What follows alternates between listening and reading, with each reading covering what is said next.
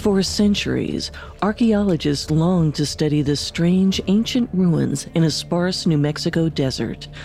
A long dead society had carved tunnels and burrows so long ago, nobody knew what they were originally used for. One summer day, a team of researchers dug through 2,000 feet of concrete and soil until they touched down in the strange subterranean chambers. They passed a sign written in a dead language. They translated it as saying, This place is not a place of honor. No highly esteemed dead is commemorated here. Nothing valued is here. What is here was dangerous and repulsive to us. This message is a warning about danger. Perhaps the sort of superstitious text you'd expect in an ancient ruin. This crew didn't think much of it. Unafraid of curses, they continued their exploration. A few minutes later, one archaeologist complained that she developed a severe headache. Shortly afterward, another member of the team began to vomit. Unnerved by the sudden illnesses, the group decided to leave the caves. But it was too late. They'd already been exposed to something deadly.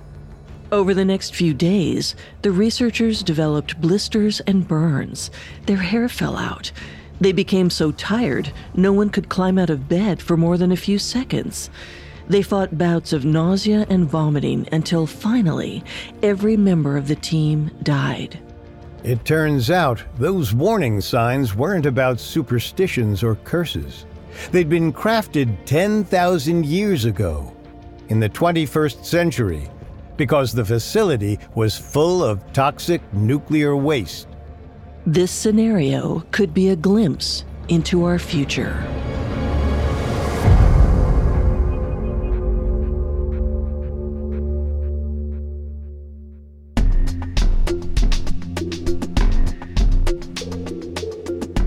Welcome to Unexplained Mysteries, a Spotify original from Parcast. I'm your host, Molly. And I'm your host, Richard. In life, there's so much we don't know, but in this show, we don't take we don't know for an answer. Every Tuesday and Thursday, we investigate the greatest mysteries of history and life on Earth. You can find episodes of Unexplained Mysteries and all other Spotify originals from Parcast for free on Spotify. The end of the year is approaching, and maybe the end of the world. So we're talking about potential doomsday scenarios. We've been exploring the ways the Earth might be destroyed and whether any of us have a shot at survival. Is it time to stock your fallout shelter, flee to another country, or should you simply resign yourself to your fate? Today, we're covering the most destructive weapons created by humankind nuclear bombs.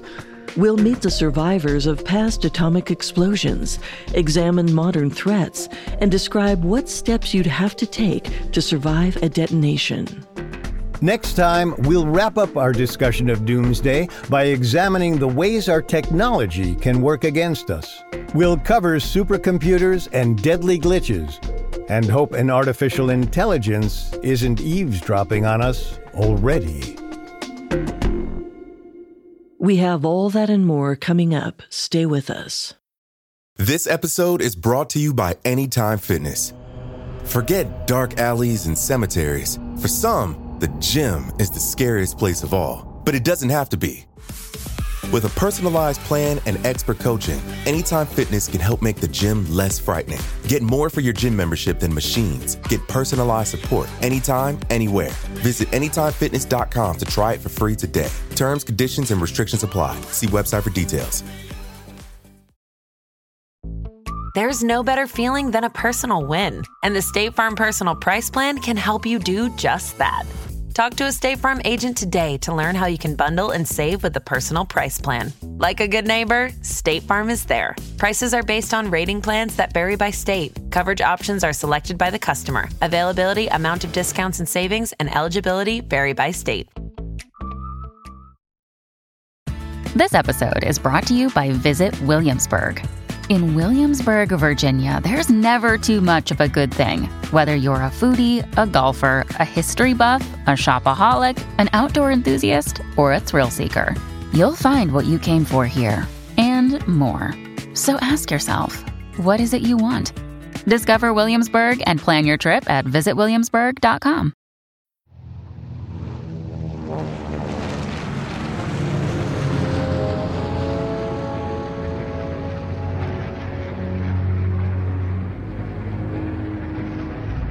On the morning of August 6, 1945, an American airplane called the Enola Gay soared over Hiroshima, Japan. Around 8:15 a.m., pilot Paul Tibbets dropped its cargo. A nuclear bomb approximately 10 feet long and 30 inches wide plummeted toward the city. Tibbets knew he didn't have long to get away before the explosion. He sped as fast as he could, putting 11.5 miles between his plane and Hiroshima before the shockwave hit. It struck so hard he thought he was being fired upon. For thousands of feet around the blast site, the heat of the explosion made paper, birds, and people spontaneously ignite. Many were instantly vaporized. The only remains they left behind were eerie silhouettes on walls and sidewalks. In the minutes after the detonation, every resident within a half mile died. The few who survived immediately outside of this zone suffered terrible wounds melted eyes, broken bones. Buildings collapsed on people. Broken glass cut through skin. The wounded made their way to medical facilities, but found little relief. One physician, Dr. Terufumi Sasaki, watched his colleagues and patients die when the blast ripped through the Red Cross hospital. The only reason Sasaki survived was because he happened to be passing an empty wall between two windows. When the glass blew inward in front of and behind him, he was spared. Sasaki didn't have time to grieve or grapple with his near death encounter. He couldn't even take an hour to replace his glasses that had been blown off in the explosion. According to a 1946 New Yorker article by journalist John Hersey, he borrowed a pair from a nurse who was too hurt to continue her shift. Then he leaped into action, treating those who had been harmed in the explosion, including many of his colleagues. Sasaki was the only physician in the hospital who avoided injury that day, and one of six on site doctors well enough to work. Citywide, more than 1,600 nurses were either killed or too injured to continue with their work. At Sasaki's Red Cross Hospital, just 10 were able to stay on duty. Understaffed, traumatized, and overwhelmed, new patients streamed into the hospital from all over the city. Many had terrible burns, broken bones, and deep cuts. There were too many patients for Sasaki and his colleagues to treat. For the time being, they decided to first treat those whose injuries were life threatening. Other emergency personnel made the opposite decision save those who could be easily treated. Better to save 10 lives than to spend hours rescuing one who may not make it anyway. People who might have survived with treatment could only suffer and wait for the end, or try to make their way to other facilities like the Red Cross Hospital. Even with their strict admissions criteria, the unwell filled every room. Once the beds ran out, many laid in hallways. In total, more than 100,000 Hiroshima residents needed medical care. A tenth of those checked into Red Cross Hospital, about 10,000 patients to the 16 available staffers. Demand for treatment was so high, Dr. Sasaki only slept one hour in three days. He rested on a straw mat outside the building rather than risk precious time trying to commute home and back. The people of Japan weren't just hurt or dying, they were terrified. Especially when three days later, another nuclear weapon exploded in Nagasaki. And soon, those who survived the detonations had to face a new danger radioactive fallout. Strange symptoms started appearing a few days after the bombing. Blood poured out of small scratches. Tiny nicks and cuts failed to scab over and heal. Others developed horrible bubbling wounds before falling asleep, and never waking again. One woman pulled out large clumps of hair every time she used a comb. She found this odd. She didn't have any injuries from the blast. She didn't seem hurt or sick. And yet, by the end of the week, she and her daughter were too fatigued to get out of bed. No one had ever seen this malady before, so doctors called it Disease X. It was clear the illness was connected to the bombs that went off in Hiroshima and Nagasaki, but radiation was poorly understood. Even the American forces who dropped the bombs didn't fully understand their impacts. They'd unleashed a new weapon on the world, but still didn't grasp how it worked. In spite of their ignorance, the nuclear age had begun, and with it, the Cold War. Before World War II ended, the USSR had begun developing their own atomic weapons. Roughly four years after the Hiroshima and Nagasaki bombings, the Soviets performed their first nuclear weapon test. There were now two atomically armed nations, and they were political enemies. The superpowers were locked in a stalemate that was given the name Mutual Assured Destruction. Both countries had arsenals that could wipe the other off the map. If one attacked their rival, the target would have enough time to launch a counterstrike, and both would suffer catastrophic annihilation. But some officials seemed all too willing to play fast and loose with human life. During the Kennedy presidency, U.S. General Thomas Power delivered a statement saying, Look, at the end of the war, if there are two Americans and one Russian, we win. Of course, that win would be a cold comfort to the billions who wouldn't survive long enough to experience the ceasefire. Coming up, what a nuclear attack might look like in the United States. Every unsolved crime leaves us with a nagging sense that just one witness, one piece of evidence, one additional lead could change everything. Hi, I'm Carter Roy, host of the Spotify original from Parcast, Cold Cases. Every Monday, revisit some of the most puzzling crimes in history a vast array of offenses that ran cold for decades. From burglary and arson to kidnappings and murder, each episode of Cold Cases pieces together the details of an elusive case. Some eventually had breakthroughs that closed the file, others remain open to this day. Solved or unsolved, you won't know which until the very end. Follow Cold Cases free and only on Spotify. This episode is brought to you by Anytime Fitness. Forget dark alleys and cemeteries. For some, the gym is the scariest place of all, but it doesn't have to be. With a personalized plan and expert coaching, Anytime Fitness can help make the gym less frightening. Get more for your gym membership than machines. Get personalized support anytime, anywhere.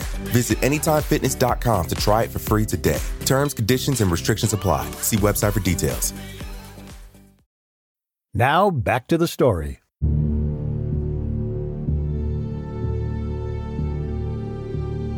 The nuclear bombs U.S. troops dropped in Hiroshima and Nagasaki are estimated to have killed as many as 210,000 people. They were so devastating that afterward, activists across the globe advocated for disarmament. These calls grew more urgent as atomic accidents underscored just how dangerous the technology could be. In 1957, a British nuclear plant called Windscale caught fire. Workers spent 16 hours putting out the blaze. Meanwhile, an irradiated fog of steam and smoke oozed over the UK. One study would later attribute roughly 240 subsequent cases of cancer to the accident. Four years later, in January 1961, three American workers misadjusted the controls at Idaho's stationary low power reactor number one, triggering a meltdown. Thankfully, the facility was remote, so no civilians were harmed, but the employees died. They had to be buried in steel coffins with their bodies wrapped in lead because they were so radioactive. Later that year, a Russian nuclear powered sub called the K 19 was speeding through the ocean when a cooling pipe connected to its reactor sprang a leak. They couldn't make it back to port without fixing it, so the seamen had no choice but to repair the flaw, even though they'd be subjected to deadly levels of radiation. 22 men died agonizing deaths from exposure. The survivors were hailed as heroes, including one crew member named Vasily Arkhipov. But praise and adoration couldn't bring back the dead. The premier of the Soviet Union, Nikita Khrushchev, was also stricken by the horrors of nuclear fallout. Although these tragedies were accidents, they hinted at how devastating an atomic war could be. Additionally, the Cuban Missile Crisis in October 1962 revealed how little it would take for the Cold War to escalate to nuclear conflict. So, on October 26th, Khrushchev wrote a letter to U.S. President John F. Kennedy asking him not to invade Cuba.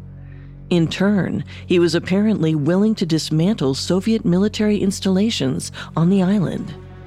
The plea resonated.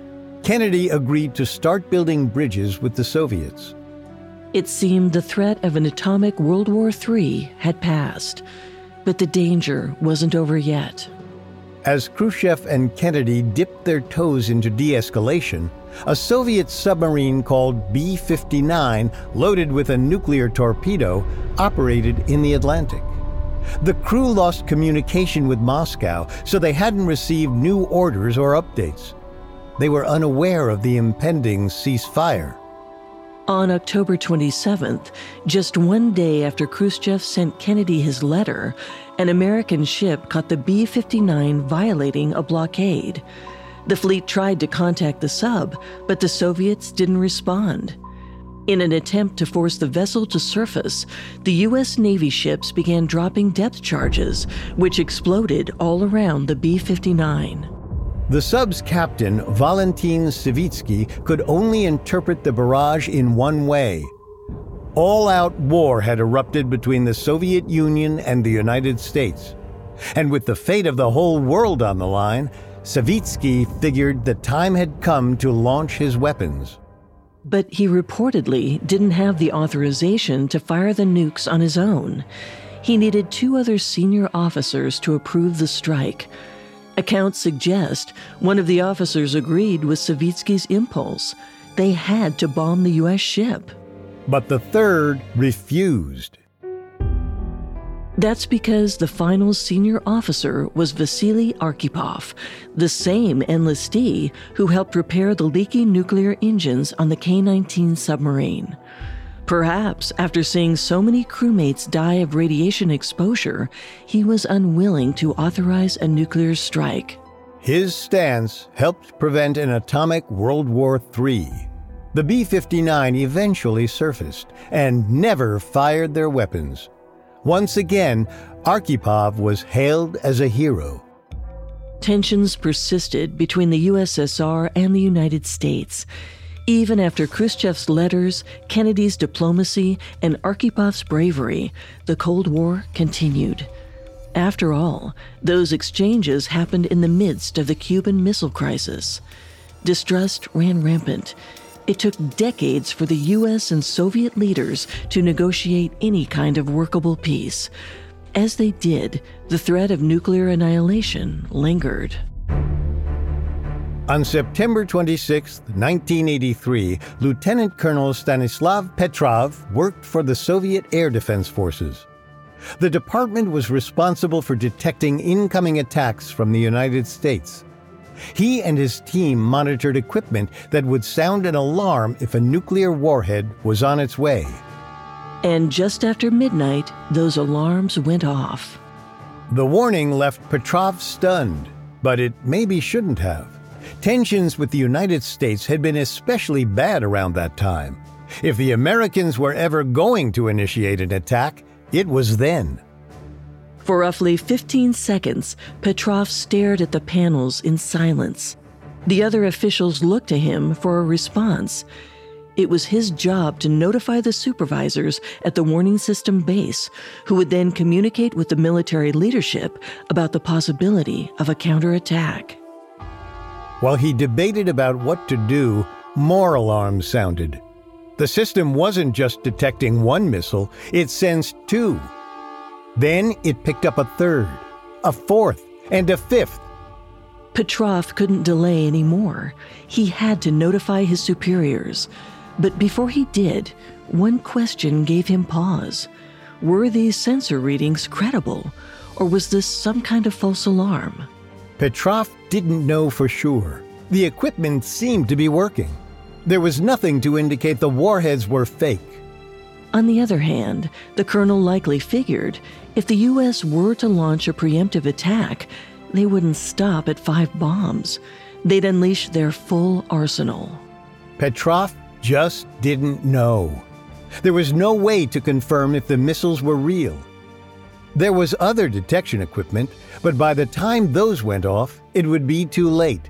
Millions could die if the attack was real, and if he ordered a counterstrike, deaths from the long term fallout could reach into the billions.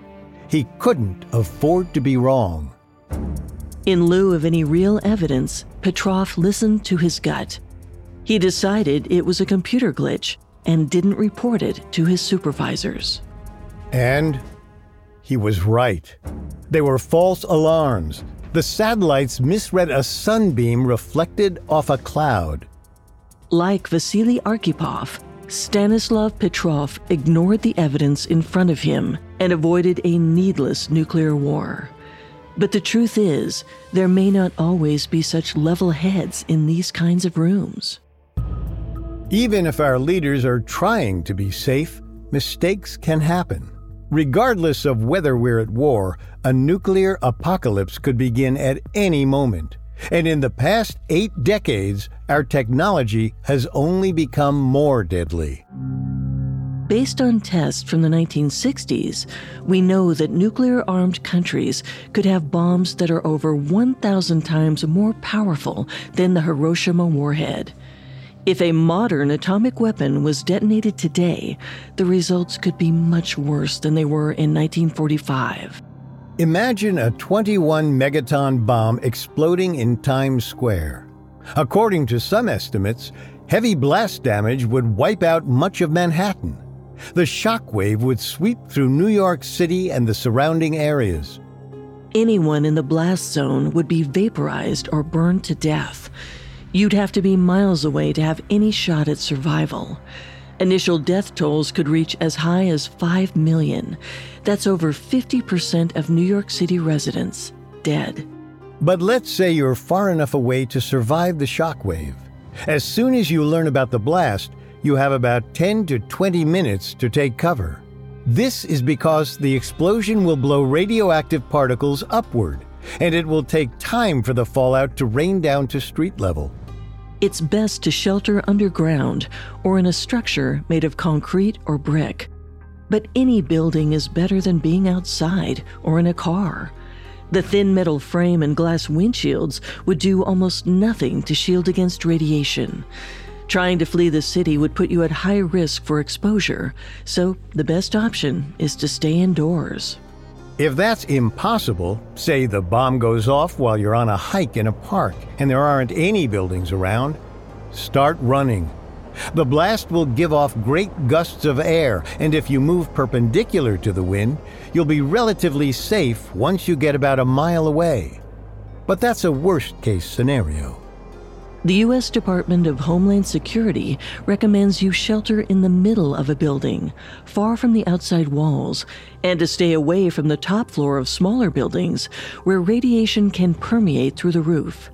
Basements or anywhere above the ninth story in tall structures are ideal. So let's say you manage to get to your home. You grab your roommates or family members and cram into a windowless closet or bathroom yank the door closed behind you, and wait. You may not get an all safe text or news update. The bomb's shockwave will likely knock out electrical and internet systems for a few days. Hopefully, you have food and water with you. Anything that's sealed should be safe to eat, but avoid open packages. The good news is radiation disperses fairly quickly. After a few days, maybe a neighbor taps on your door to let you know they heard the all clear over their battery powered radio. Now you can safely emerge from your shelter and start assessing the damage. But your problems aren't over yet. You have to grapple with possible starvation. You've probably heard the term nuclear winter before. The gist is an atomic explosion would hurl tons of dirt and ash into the atmosphere, blocking out the sun. Earlier in this series, we talked about how past asteroid strikes darkened the skies and cooled the Earth. A large enough detonation could have similar environmental impacts. It's hard to say exactly how much pollution a bomb would generate, how severely it would cool the Earth, or for how long. It would depend on many factors. But even conservative estimates say global temperatures would drop about 1 degree Celsius. Now, in theory, that might sound like a good thing. In the past 40 years, global warming has heated our planet at a rate of about 0.2 degrees Celsius per decade. Maybe a nuclear winter would help offset that increase. But the atomic blast could easily make climate change worse. The smoke and the soot from the blast would damage the ozone layer, which could exacerbate our current problems. Plus, a 2020 study led by climate scientist Jonas Jägermeyr found global cooling can actually be more damaging than global warming, at least from an agricultural perspective. The suppressed temperatures and low sunlight could impede plant growth, which would mean fewer crops to feed the world. And of course, farmers who are injured or sheltering from the blast can't work, meaning lost productivity. Unlike the blast itself, this wouldn't only impact one region. The air pollution and cooling would affect the entire planet. On top of that, the fallout would damage the soil itself, meaning the world's former bread baskets may not be well suited for agriculture anymore. Jägermeyr estimated global food production would decrease by 11% or more. In the United States alone, we'd lose anywhere between 18 and 41% of our yields. It would be worse than the Dust Bowl of the 1930s. Major shipping routes would likely be disrupted. Even if you live in another country or continent, the nuclear winter can still impact you food will be hard to find or prohibitively expensive. And if fallout reaches reservoirs, it could contaminate water supplies. Even fluids that are safe to drink could freeze in the suddenly colder climate. In such extreme conditions, millions would die. It's likely people would resort to theft, rioting, or murder to keep themselves alive. In the event of an apocalypse, you may not want to turn on your friends and neighbors, but if you're not prepared, your only choices may be to kill or be killed.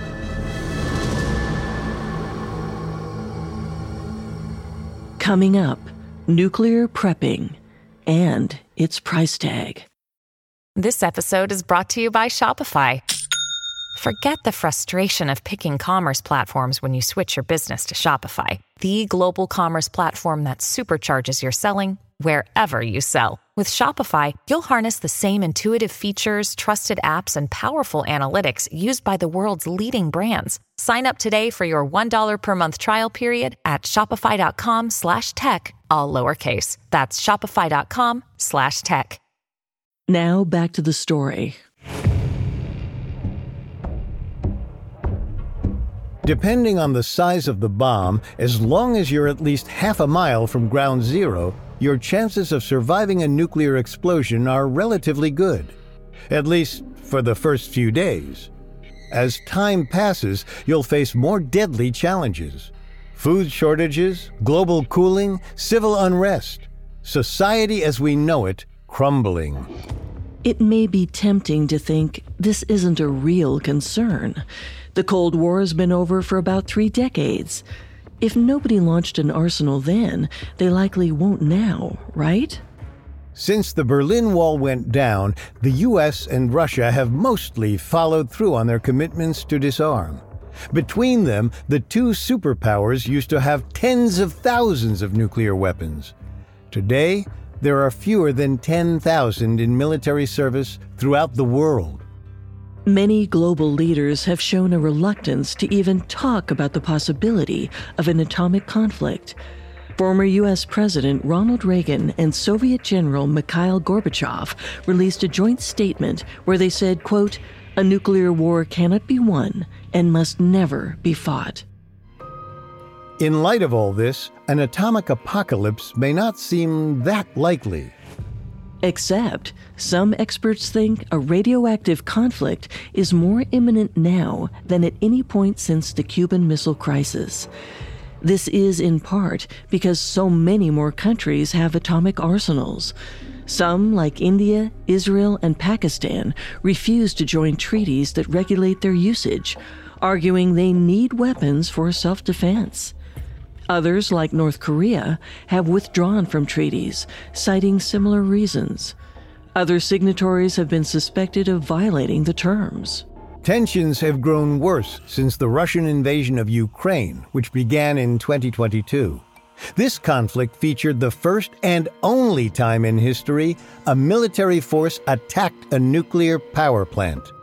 From the start, some political analysts feared President Vladimir Putin would use nuclear weapons against Ukraine and its allies. Putin seemed to confirm those fears when he released a video on September 21, 2022. In the clip, he made explicit nuclear threats. Maybe his threats are genuine. Maybe they're not. But even if our world leaders never authorize a nuclear launch, accidents still happen. We probably don't need to remind you of the horrors of Chernobyl, Fukushima, or Three Mile Island. Nuclear weapons stored at military facilities are capable of detonating by mistake. Then there's the problem of disposing unused warheads and waste. Most will take hundreds of thousands of years to break down, and it's impossible to predict how human society will change in that time. So we have to find a way to label the sites, something that will resonate with strange futuristic societies. We don't want our descendants to die of exposure simply because they don't understand that a nuclear waste dump is dangerous. The biggest problem? Any warning we craft might just draw attention to the site and stoke curiosity. The same way modern historians and archaeologists often ignore text about curses on ancient tombs. The challenge doesn't just lie in what to say, but in how to be taken seriously by future populations. The good news is, if archaeologists in the 13th millennium are around to explore waste sites, it means humanity survived. World leaders didn't pull any triggers themselves, and they prevented acts of terror. The U.S. government has been wary of possible nuclear terror attacks since at least 1979, but they can't completely mitigate the risks. There are just too many ways an extremist could get an atomic weapon.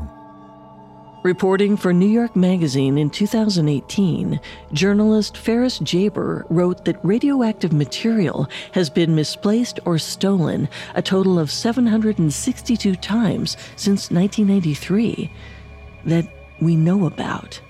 In other words, diplomacy and treaties may not be enough to prevent an atomic doomsday. So long as these weapons exist, humanity will always be paused on the brink of destruction. And if the bombs start falling tomorrow, only a few people will be prepared for the end those who can afford it.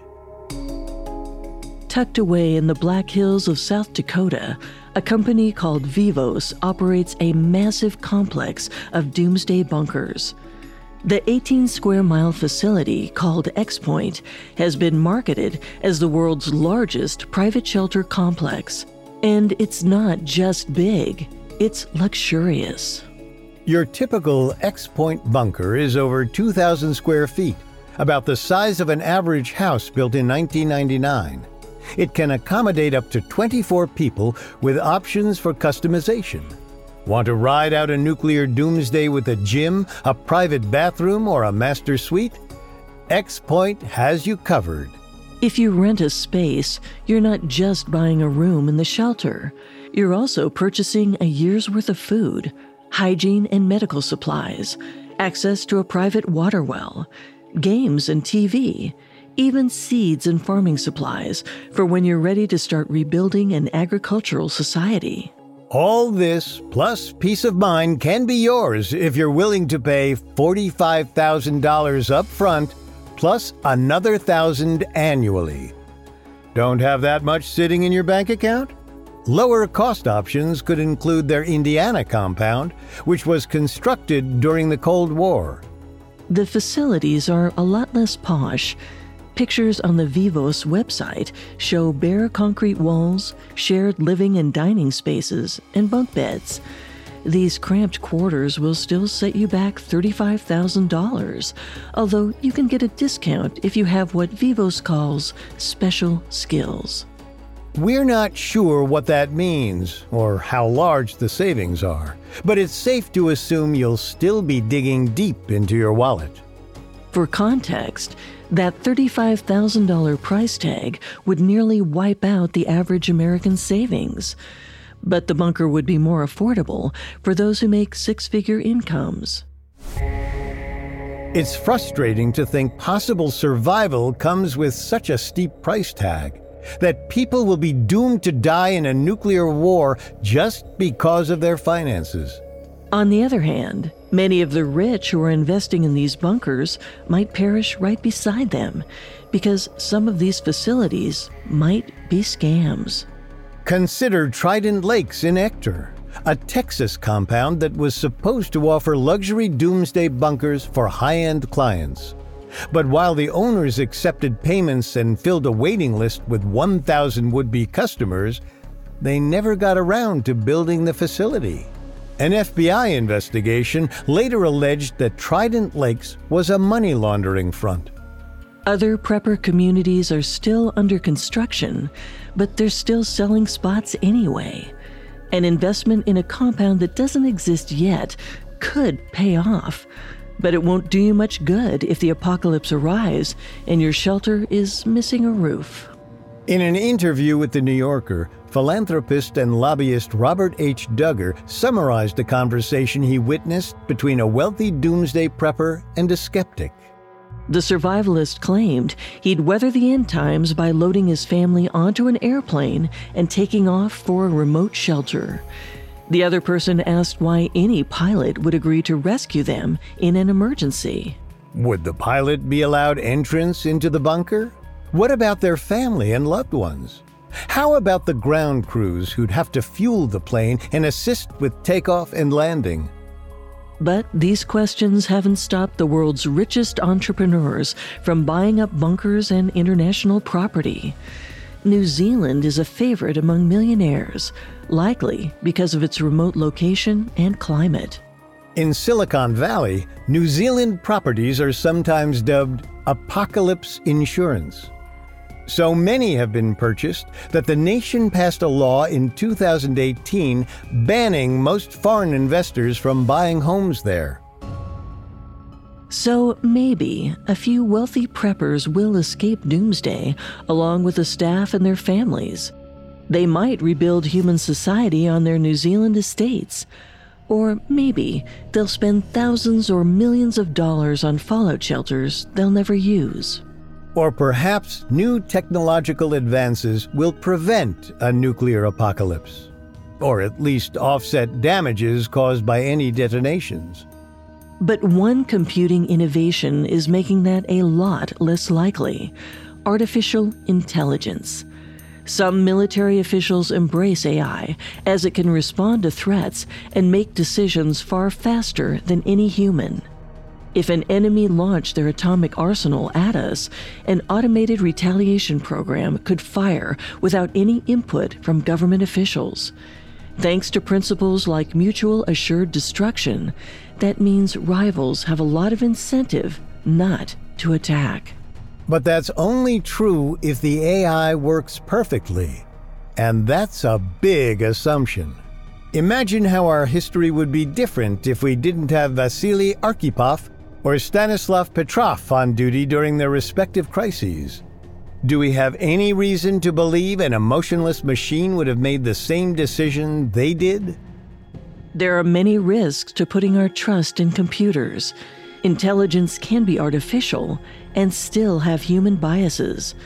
When it comes to the threat of nuclear annihilation, we may not want to place our faith in computers. For all we know, they might want to wipe us out.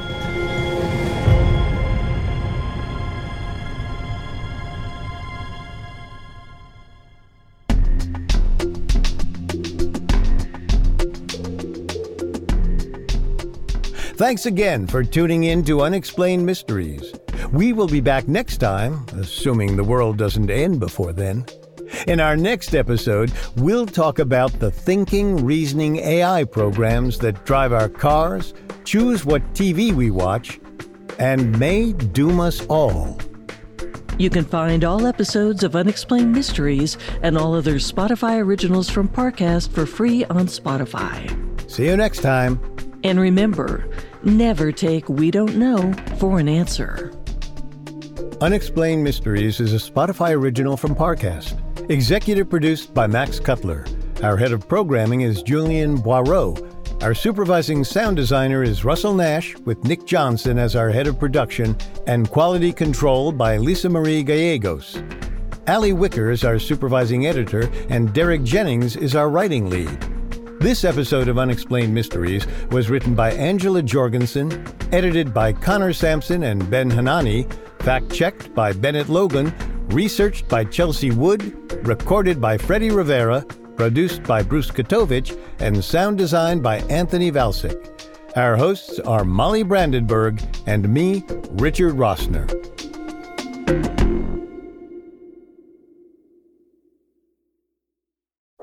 Hi, I'm Carter Roy, host of the Spotify original from Parcast, Cold Cases. Every Monday, explore the many types of crime, the many ways they remain unsolved, and how long it takes to find the answers, if ever. Solved or unsolved, you won't know which until the very end. Follow Cold Cases free and only on Spotify.